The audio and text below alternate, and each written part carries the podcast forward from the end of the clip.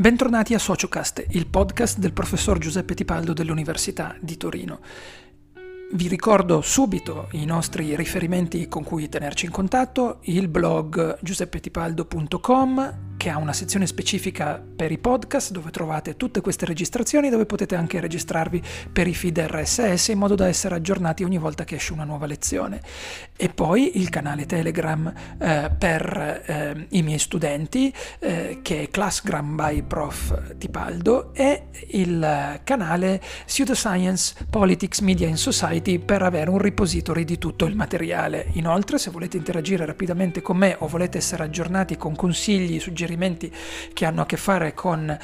il vostro percorso di studi o la vostra tesi di laurea, il suggerimento è quello di seguirmi su Instagram. Bene, in questo sesto episodio della seconda stagione che, come sapete, è rivolto agli studenti e alle studentesse del corso di Sociologia della Scienza e della Tecnologia e del Laboratorio di Fisica per Cittadini che tengo insieme al professor Lorenzo Magnia del Dipartimento di Fisica, vorrei concentrarmi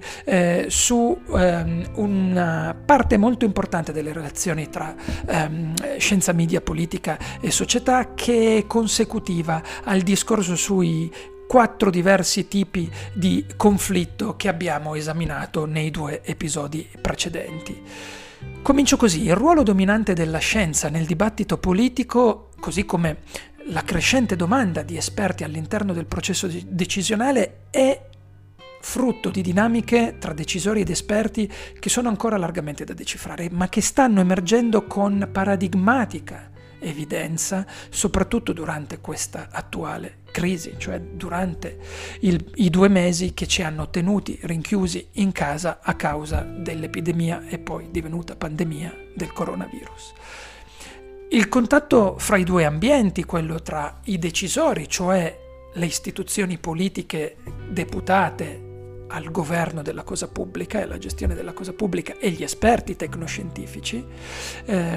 provoca da sempre una contaminazione reciproca che in tempi di rapidità comunicativa, quali sono quelli portati dalla popolarizzazione delle tecnologie basate sui personal media,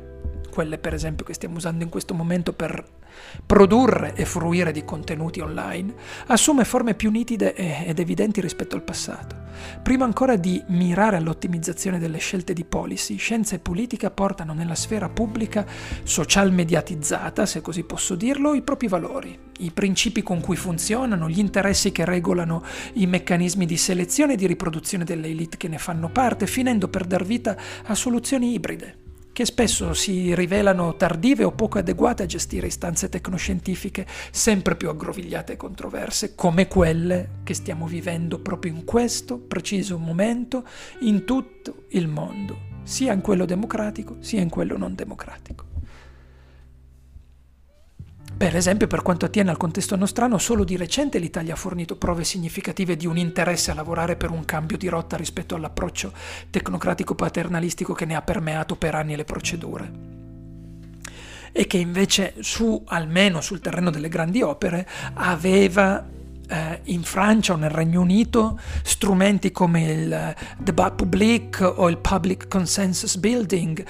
o il Code of Practice on Consultation nel Regno Unito, il Consensus Building è americano, una tradizione a più ampia gittata.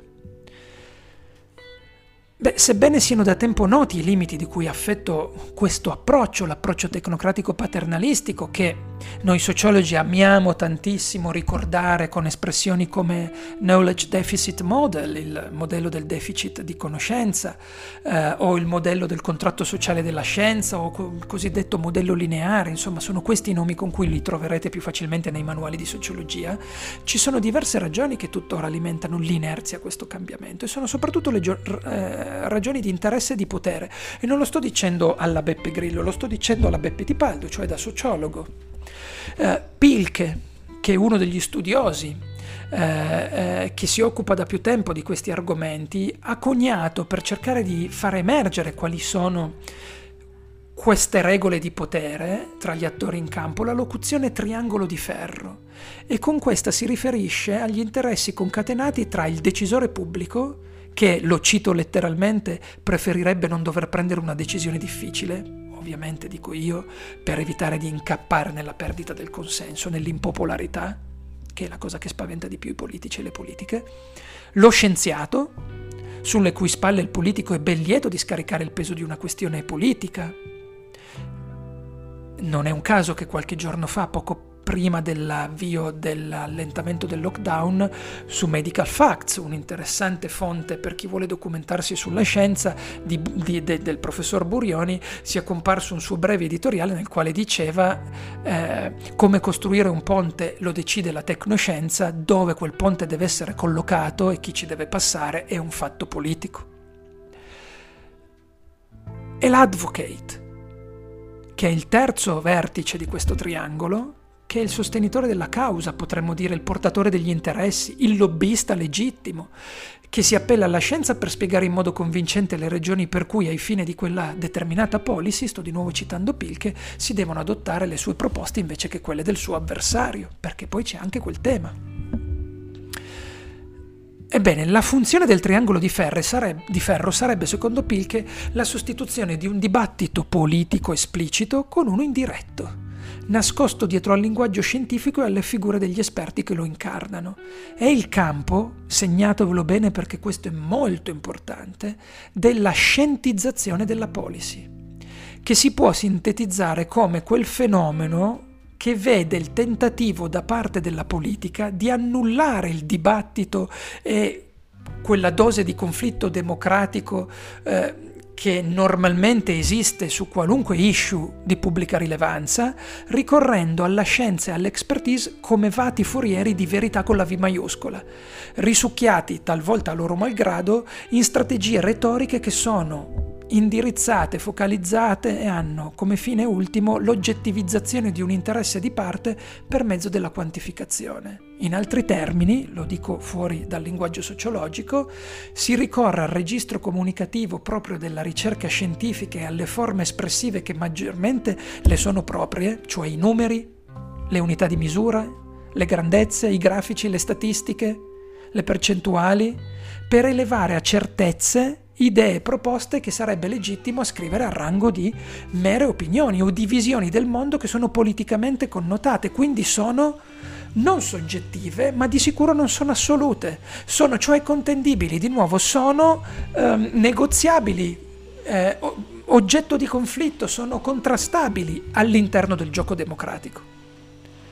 Che cos'è un virus? Appartiene a una definizione scientifica.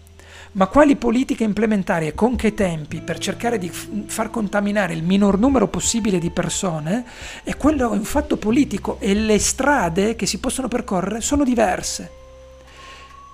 E il fatto che se ne preferisca una piuttosto che un'altra dipende dall'interazione di questi interessi e di queste esigenze che hanno a che fare con visioni politiche, ripeto, giuste, legittime, non giuste in termini assoluti, ma giuste nel senso che ci sta. Non sono frutto di dietrologie, di poteri forti, sono assolutamente percorribili e difendibili, al pari di altre però. La scientizzazione della policy è solo il primo però dei due ingranaggi che oggigiorno saldano in un meccanismo complesso quello che ad esempio oggi stiamo vivendo, cioè gli intoppi e i conflitti tra scienza politica, media e società. A controbilanciarne alcuni effetti infatti interviene il reciproco della scientizzazione della policy. Si chiama politicizzazione della scienza e di questo vi parlerò nel prossimo episodio. Grazie come sempre dell'attenzione e buona serata a tutte e a tutti.